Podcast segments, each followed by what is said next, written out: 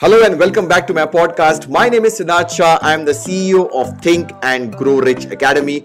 We represent the Napoleon Hill Foundation in India. Chapter 11 The Mystery of Sex Transmutation, the 10th step towards riches. The meaning of the word transmute is in simple language the changing or transferring of one element or form of energy into another. The emotion of sex brings into being a state of mind. Because of ignorance on the subject, this state of mind is generally associated only with the physical side of human nature. And because of the improper influences to which most people have been subjected in acquiring their knowledge about sex, this emphasis on the purely physical aspects of sex has created strong and often destructive biases in most people's minds. The emotion of sex has back of it the possibility of three constructive potentialities. They are number one, the perpetuation of mankind. Number two, the maintenance of health. As a therapeutic agency, it has no equal. Three, the transformation of mediocrity into genius through transmutation. Sex transmutation is simple and easily explained. It means the switching of the mind from thoughts of physical expression to thoughts of some other nature.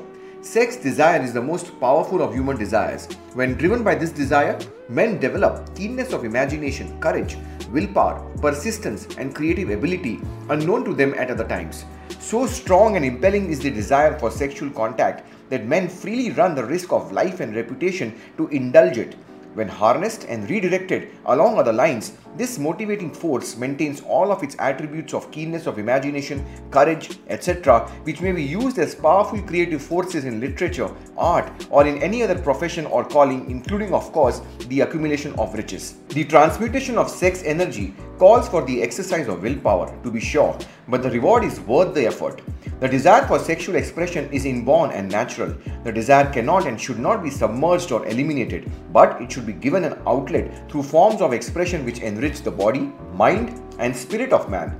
If not given this form of outlet through transmutation, it will seek outlets through purely physical channels. A river may be dammed and its water controlled for a time, but eventually it will force an outlet. The same is true of the emotion of sex. It may be submerged and controlled for a time, but its very nature causes it to be ever seeking means of expression. If it is not transmuted into some creative effort, it will find a less worthy outlet. Fortunate indeed is the person who has discovered how to give sex emotion an outlet through some form of creative effort, for he has by that discovery lifted himself to the state of a genius. Scientific research has disclosed these significant facts. Number one, the men of greatest achievement are men with highly developed sex natures, men who have learned the art of sex transmutation. Number two, the men who have accumulated great fortunes and achieved outstanding recognition in literature, art, industry, architecture, and the professions were motivated by the influence of a woman. The research from which these outstanding discoveries were made went back through the pages of biography and history for more than 2000 years. Wherever there was evidence available in connection with the lives of men and women of great achievement, it indicated most convincingly that they possessed highly developed sex natures. The emotion of sex is an irresistible force against which there can be no such opposition as an immovable body. When driven by this emotion, men become gifted with a superpower for action. Understand this truth, and you will catch the significance of the statement that sex transmutation will lift one to the status of a genius. The emotion of sex contains the secret of creative ability. Destroy the sex glands, whether in man or beast, and you have removed the major source of action. For proof of this, observe what happens to any animal after it has been castrated. A bull becomes as docile as a cow after it has been altered sexually. Sex alteration takes out of the male, whether man or beast, all the fight that was in him. Sex alteration of the female has the same effect. The 10 mind stimuli. The human mind responds to stimuli through which it may be keyed up to high rates of vibration known as enthusiasm, creative imagination, intense desire, etc. The stimuli to which mind responds most freely are number 1. The desire for sex expression, 2. Love, 3. A burning desire for fame, power, or financial gain, money. 4. Music. 5. Friendship between either those of the same sex or those of the opposite sex. 6. A mastermind alliance based upon the harmony of two or more people who ally themselves for spiritual or temporal advancement. 7. Mutual suffering such as that experienced by people who are persecuted. 8. Autosuggestion. 9. Fear. 10. Narcotics and alcohol. The desire for sex expression comes at the head of the list of stimuli which most effectively step up the vibrations of the mind and start the wheels of physical action Eight of these stimuli are natural and constructive, two are destructive. The list is here presented for the purpose of enabling you to make a comparative study of the major sources of mind stimulation. From this study, it will be readily seen that the emotion of sex is by great odds the most intense and powerful of all mind stimuli. This comparison is necessary as a foundation for proof of the statement that transmutation of sex energy may lift one to the status of a genius.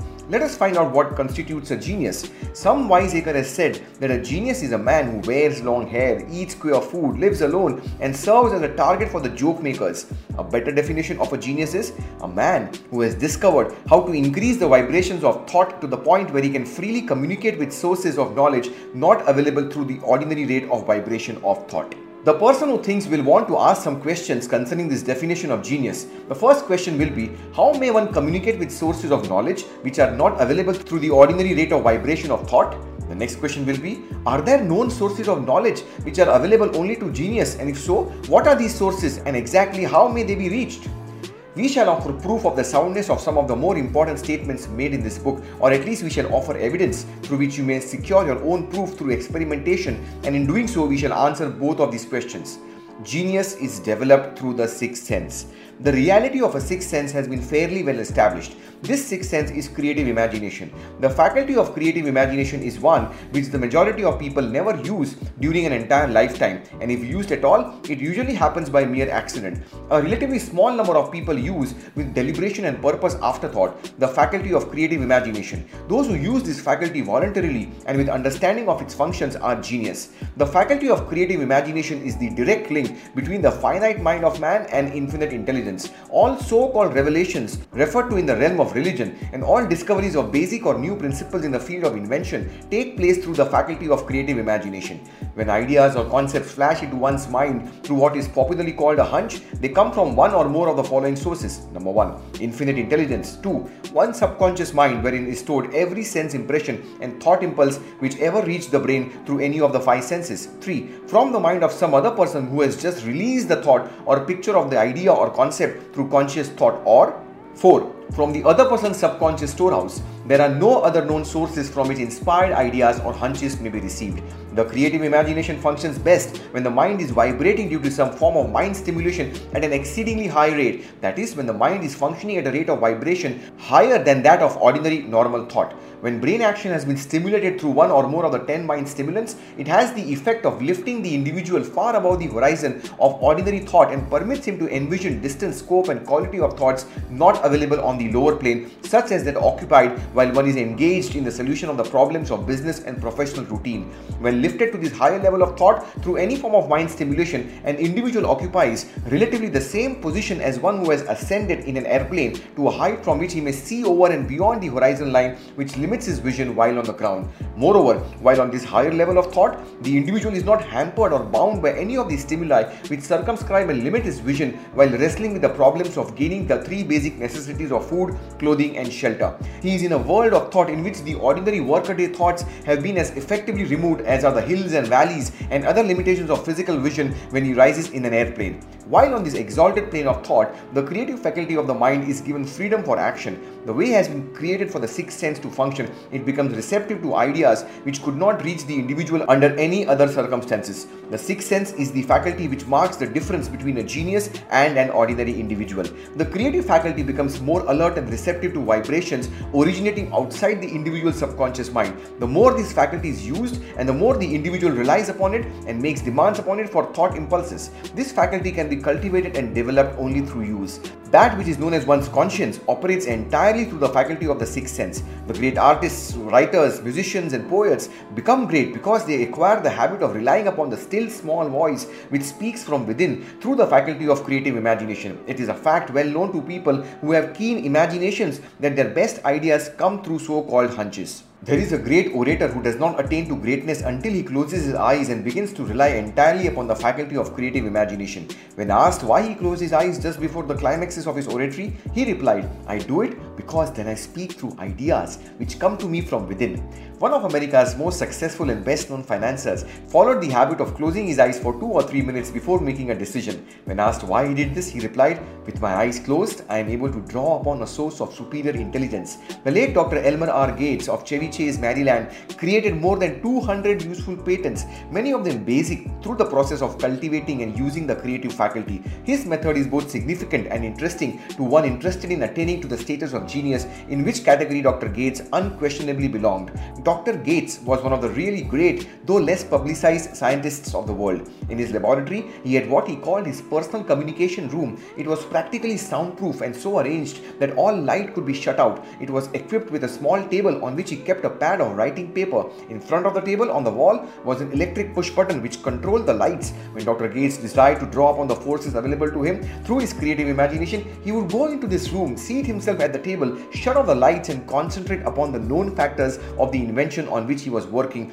remaining in that position until ideas began to flash into his mind in connection with the unknown factors of the invention. On one occasion, ideas came through so fast that he was forced to write for almost three hours. When the thoughts stopped flowing and he examined his notes, he found they contained a minute description of principles which had not a parallel among the known data of the scientific world.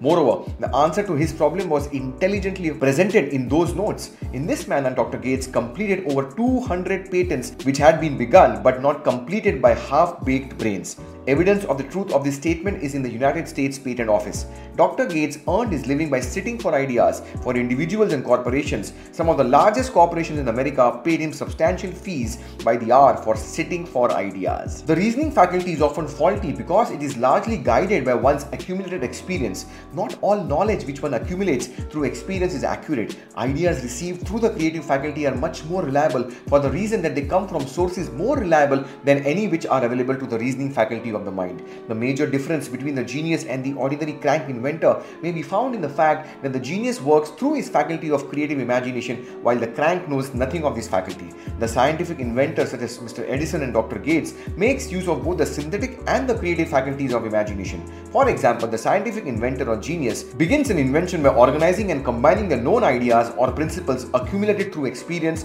through the synthetic faculty, the reasoning faculty. If he finds this accumulated knowledge to be insufficient for the completion of his invention, he then draws upon the sources of knowledge available to him through his creative faculty. The method by which he does this varies with the individual, but this is the sum and substance of his procedure. 1. He stimulates his mind so that it vibrates on a higher than average plane using one or more of the 10 mind stimulants or some other stimulant of his choice. 2. He concentrates upon the known factors, the finished part of his invention, and creates in his mind a perfect picture of unknown factors, the unfinished part of his invention. He holds this picture in mind until it has been taken over by the subconscious mind, then relaxes by clearing his mind of all thought and waits for his answer to flash into his mind. Sometimes the results are both definite and immediate, at other times, the results are negative depending upon the state of development of the sixth sense or creative faculty. Mr. Edison tried out more than 10,000 different combinations of ideas through the synthetic faculty of his imagination before he tuned in through the creative faculty and got the answer which perfected the incandescent light. His experience was similar when he produced the talking machine. There is plenty of reliable evidence that the faculty of creative imagination exists. This evidence is available through accurate analysis of men who have become leaders in their respective callings without having had extensive educations. Lincoln was a notable example of a great leader who achieved greatness through the discovery and use of his faculty of creative imagination. He discovered and began to use this faculty as the result of the stimulation of love which he experienced after he met Anne Rutledge, a statement of the highest significance in connection with the study of the source of genius. The pages of history are filled with the records of great leaders whose achievements may be traced directly to the influence of women who aroused the creative faculties of their minds through the stimulation of sex desire. Napoleon Bonaparte was one of these. When inspired by his first wife Josephine, he was irresistible and invincible. When his better judgment or reasoning faculty prompted him to put Josephine aside, he began to decline. His defeat and Saint Helena were not far distant. If good taste would permit, we might easily mention scores of men well known to the American people who climbed to great heights of achievement under the stimulating influence of their wives, only to drop back to destruction after money and power went to their heads and they put aside the old wife for a new one. Napoleon was not the only man to discover that sex influence from the right source is more powerful than any substitute of expediency which may be created by mere reason. The human mind responds to stimulation. Among the greatest and most powerful of these stimuli is the urge of sex. When harnessed and transmuted, this driving force is capable of lifting men into that higher sphere of thought which enables them to master the sources of worry and petty annoyance which beset their pathway on the lower plane. Unfortunately, only the genii have made the discovery. Others have accepted the experience of sex urge without discovering one of its major potentialities, a fact which accounts for the great number of others as compared to the limited number of genii. For the purpose of refreshing the memory in connection with the facts available from the biographies of certain men, we have present the names of few men of outstanding achievement, each of whom was known to have been of a highly sexed nature. The genius which was theirs undoubtedly found its source of power in transmuted sex energy. George Washington, Napoleon Bonaparte, William Shakespeare, Abraham Lincoln, Ralph Waldo Emerson, Robert Burns, Thomas Jefferson, Elbert Hubbard, Elbert H. Gary, Oscar Wilde, Woodrow Wilson, John Patterson, Andrew Jackson, Enrico Caruso. Your own knowledge of biography will enable you to add to this list.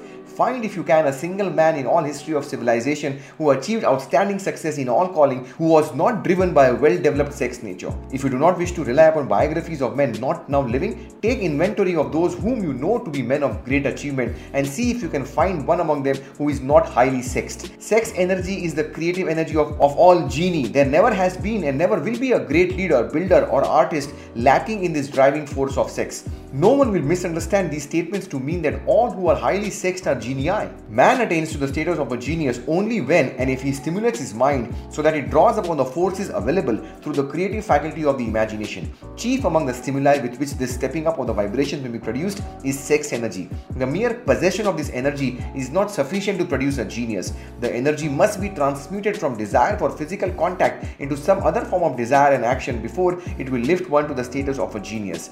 Far from becoming a genii because of great sex desires, the majority of men lower themselves through misunderstandings and misuse of this great force to the status of the lower animals. Why men seldom succeed before 40? I discovered from the analysis of over 25,000 people that men who succeed in an outstanding way seldom do so before the age of 40 and more often they do not strike their real pace until they are well beyond the age of 50. This fact was so astounding that it prompted me to go into the study of its cause most carefully, carrying the investigation over a period of more than 12 years. This study disclosed the fact that the major reason why the majority of men who succeed do not begin to do so before the age of 40 to 50 is their tendency to dissipate their energies through overindulgence in physical expression of the emotion of sex. The majority of men never learn that the urge of sex has other possibilities which far transcend in importance that of mere physical expression. The majority of those who make this discovery do so after having wasted many years at a period when the sex energy is at its height prior to the age of 45 to 50.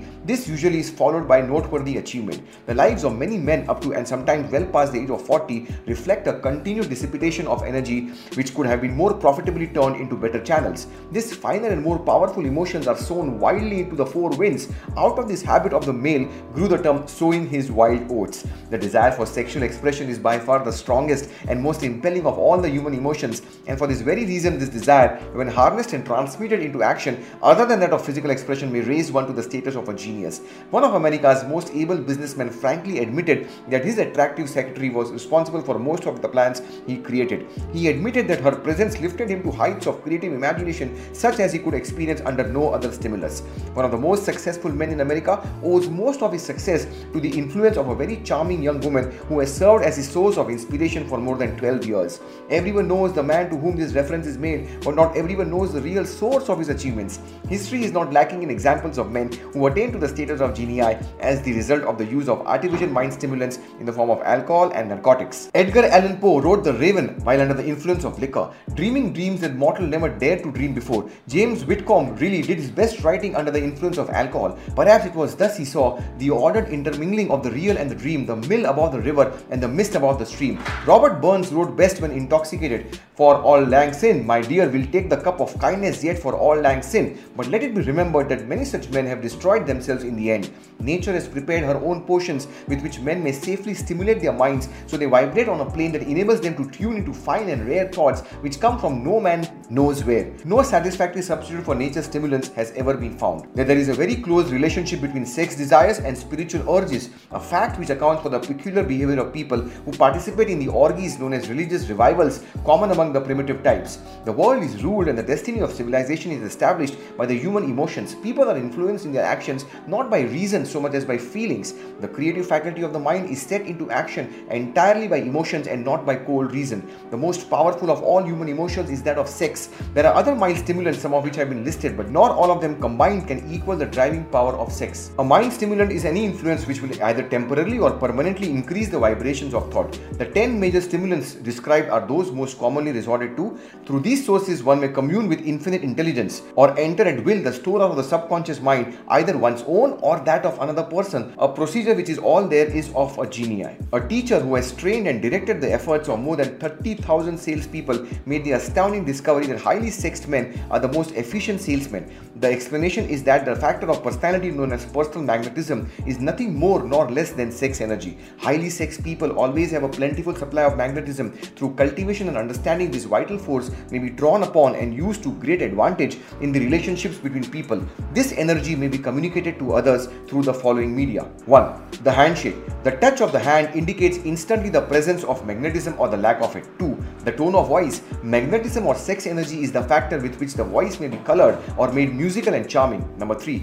Posture and carriage of the body. Highly sexed people move briskly and with grace and ease. 4. The vibrations of thought. Highly sexed people mix the emotion of sex with their thoughts or may do so at will and in that way may influence those around them. 5. Body adornment. People who are highly sexed are usually very careful about their personal appearance. They usually select clothing of a style becoming to their personality, physique, complexion, etc. When employing salesmen, the more capable sales manager looks for the quality of personal magnetism as the first requirement of a salesman. People who lack sex energy will never become enthusiastic nor inspire others with enthusiasm. And enthusiasm is one of the most important requisites in salesmanship no matter what one is selling. The public speaker, orator, preacher, lawyer, or salesman who is lacking in sex energy is a flop as far as being able to influence others is concerned. Coupled with this, the fact that most people can be influenced only through an appeal to their emotions, and you will understand the importance of sex energy as a part of the salesman's native ability. Master salesmen attain the status of mastery in selling because they either consciously or unconsciously transmute the energy of sex into sales enthusiasm.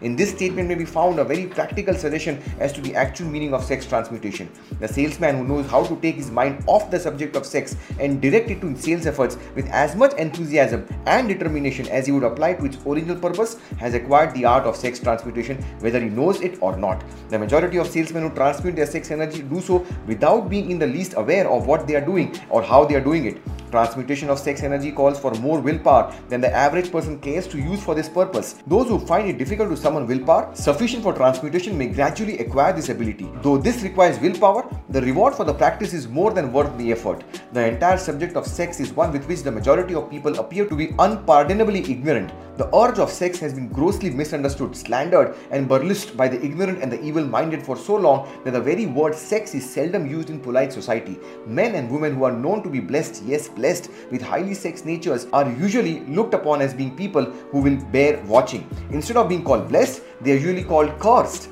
Millions of people, even in this age of enlightenment, have inferiority complexes which they develop because of this false belief that a highly sex nature is a curse. These statements of the virtue of sex energy should not be construed as justification for the libertine. The emotions of sex is a virtue only when used intelligently and with discrimination. It may be misused and often is to such an extent that it debases instead of enriches both body and mind. The better use of this power is the burden of this chapter. It seemed quite significant to the author when he made the discovery that practically every great leader whom he had the privilege of analyzing was a man whose achievements were largely inspired by a woman. In many instances, the woman in the case was a modest, self denying wife of whom the public had heard but little or nothing. In a few instances, the source of inspiration has been traced to the other woman. Perhaps such cases may not be entirely unknown to you.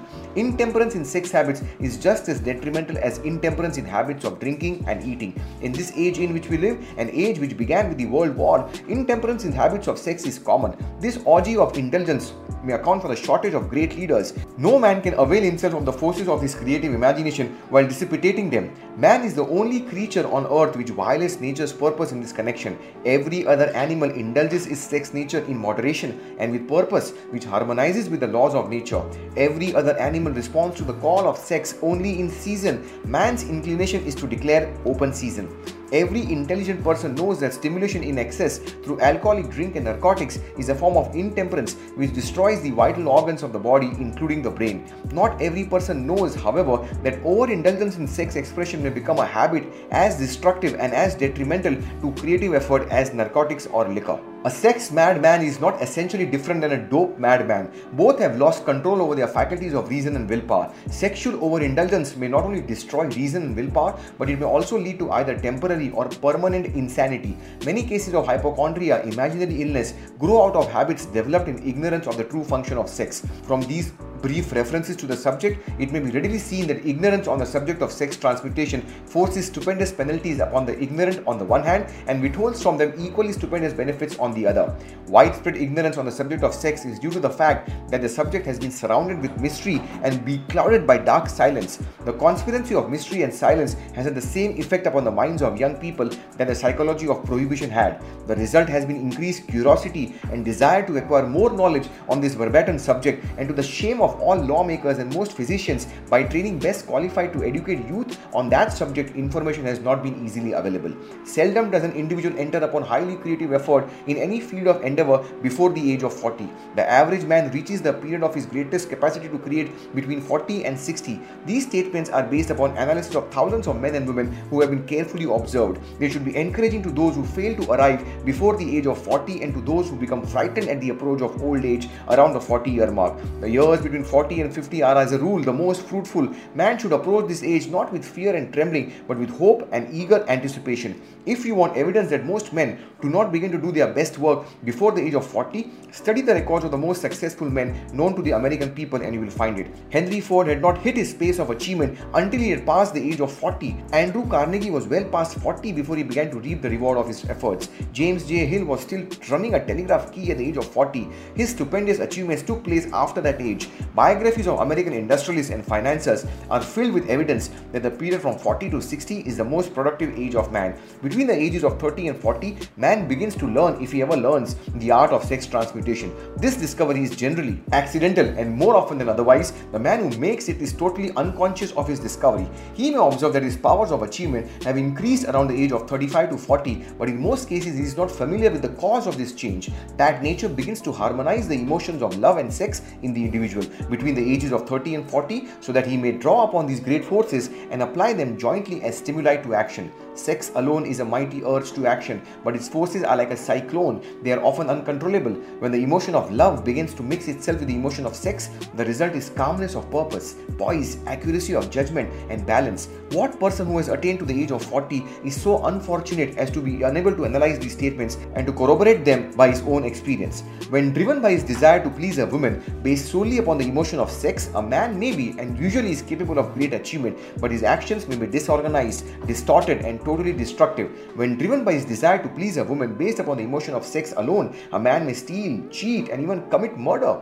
But when the emotion of love is mixed with the emotion of sex, that same man will guide his actions with more sanity, balance, and reason.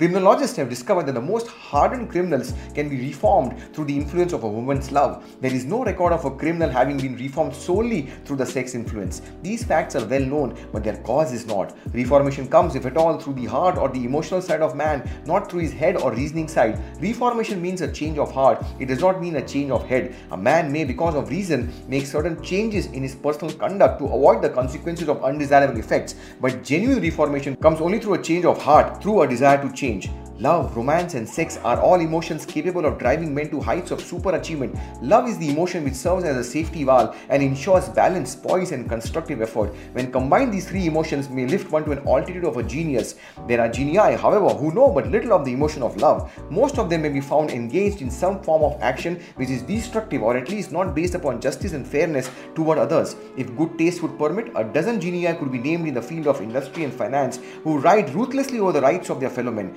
They seem totally lacking in conscience, the reader can easily supply his own list of such men. The emotions are states of mind. Nature has provided man with the chemistry of the mind which operates in a manner similar to the principles of chemistry of matter. It is a well known fact that through the aid of chemistry of matter, a chemist may create a deadly poison by mixing certain elements, none of which are in themselves harmful in the right proportions. The emotions may likewise be combined so as to create a deadly poison. The emotions of sex and jealousy, when mixed, may turn a person into an insane beast. The presence of any one or more of the destructive emotions in the human mind through the chemistry of the mind sets up a poison which may destroy one's senses of justice and fairness. In extreme cases, the presence of any combination of these emotions in the mind may destroy one's reason. The road to genius consists of the development, control, and use of sex, love, and romance. Briefly, the process may be stated as follows Encourage the presence of these emotions as the dominating thoughts in one's mind and discourage the presence of all the destructive emotions. The mind is a creature of habit, it thrives upon the dominant dominating thoughts fed it. Through the faculty of willpower, one may discourage the presence of any emotion and encourage the presence of any other. Control of the mind through the power of will is not difficult. Control comes from persistence and habit. The secret of control lies in understanding the process of transmutation. When any negative emotion presents itself in one's mind, it can be transmuted into a positive or constructive emotion by the simple procedure of changing one's thoughts.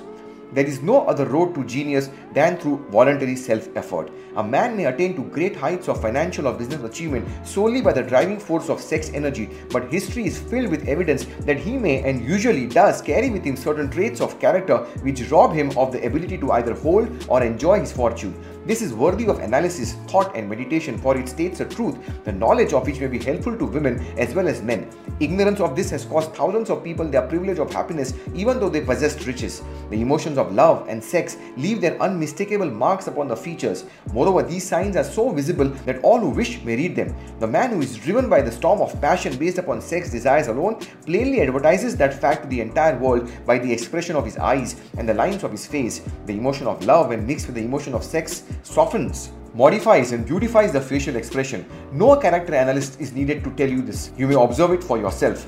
The emotion of love brings out and develops the artistic and the aesthetic nature of man. It leaves its impress upon one's very soul, even after the fire has been subdued by time and circumstance. Memories of love never pass. They linger, guide, and influence long after the source of stimulation has faded. There is nothing new in this. Every person who has been moved by genuine love knows that it leaves enduring traces upon the human heart. The effect of love endures because love is spiritual in nature. The man who cannot be stimulated to greater heights of achievement by love is hopeless. He is dead though he may seem to live.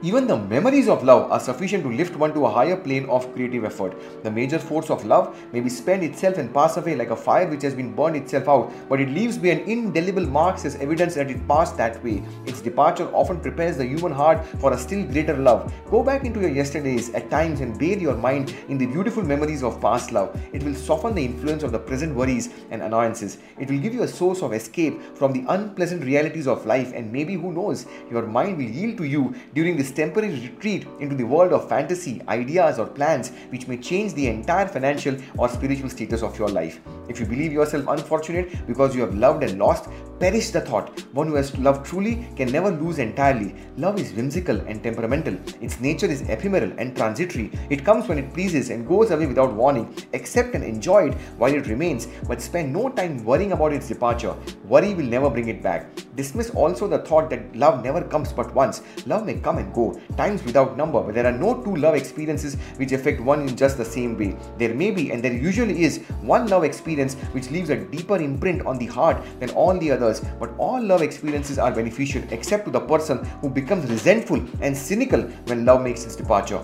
There should be no disappointment over love, and there would be none if people understood the difference between the emotions of love and sex. The major difference is that love is spiritual while sex is biological. No experience which touches the human heart with a spiritual force can possibly be harmful except through ignorance or jealousy. Love is without question life's greatest experience. It brings one into communion with infinite intelligence. When mixed with the emotions of romance and sex, it may lead one far up the ladder of creative effort. The emotions of love, sex, and romance are signs of the eternal triangle of achievement building genius. Nature creates genii through no other force. Love is an emotion with many sides, shades, and colors. The love which one feels for parents or children is quite different from that which one feels for one's sweetheart. The one is mixed with the emotion of sex while the other is not. The love which one feels in true friendship is not the same as that felt for one's sweetheart, parents, or children, but it too is a form of love. Then there is an emotion of love for things inanimate, such as the love of nature's handiwork. But the most intense and burning of all these various kinds of love is that experienced in the blending of the emotions of love and sex.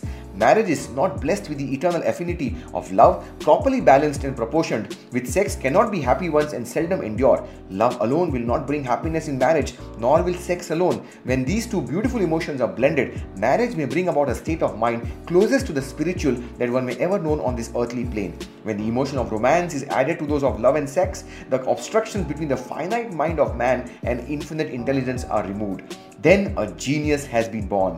What a different story is this than those usually associated with the emotion of sex. Here is an interpretation of the emotion which lifts it out of the commonplace and makes of it potter's clay in the hands of God, from which he fashions all that is beautiful and inspiring. It is an interpretation which would, when properly understood, brings harmony out of the chaos which exists in too many marriages. The disharmonies often expressed in the form of nagging may usually be traced to lack of knowledge on the subject of sex, where love, romance, and the proper understanding of the emotion and function of sex abide, there is no disharmony between married people.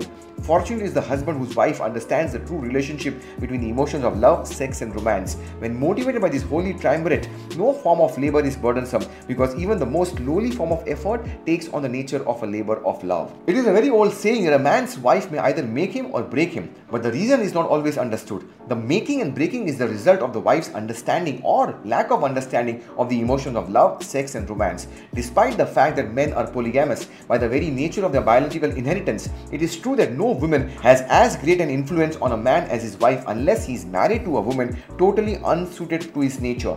If a woman permits her husband to lose interest in her and become more interested in other women, it is usually because of her ignorance or indifference toward the subjects of love, sex, and romance. This statement presupposes, of course, that genuine love once existed between a man and his wife. The facts are equally applicable to a man who permits his wife's interest in him to die. Married people often bicker over a multitude of trivialities. If these are analyzed accurately, the real cause of the trouble will often be found to be indifference or ignorance on these subjects. Man's greatest motivating force is his desire to please women. The hunter who excelled during prehistoric days before the dawn of civilization did so because of his desire to appear great in the eyes of women. Man's nature has not changed in this respect. The hunter of today brings home no skins of wild animals, but he indicates his desire for a favor by supplying fine clothes, motor cars, and wealth. Man has the same desire to please women that he had before the dawn of civilization. The only thing that has changed is his method of pleasing. Men who accumulate large fortunes and attain to great heights of power and fame do so mainly to satisfy their desire to please women. Take women out of their lives, and great wealth would be useless to most men. It is this inherent desire of man to please women which gives women the power to make or break a man. The woman who understands man's nature and tactfully caters to it need have no fear of competition from other women. Men may be giants with indomitable willpower when dealing with other men, but they are easily managed by the women of their choice. Most men will not admit that they are easily influenced by the woman they prefer because it is in the nature of the male to want to be recognized as the stronger of their species. Moreover, the intelligent woman recognizes this manly trait and very wisely makes no issue of it. Some men know that they are being influenced by the women of their choice, their wives, sweethearts, mothers, or sisters but they tactfully refrain from rebelling against the influences because they are intelligent enough to know that no man is happy or complete without the modifying influence of the right woman. The man who does not recognize this important truth deprives himself of the power which has done more to help men achieve success than all the other forces combined. Thank you so much for listening to this podcast. Leave a review, share, subscribe to my podcast, and also follow me on other social media handles. And I'll see you in the next one. Thank you so much. Take care. Bye.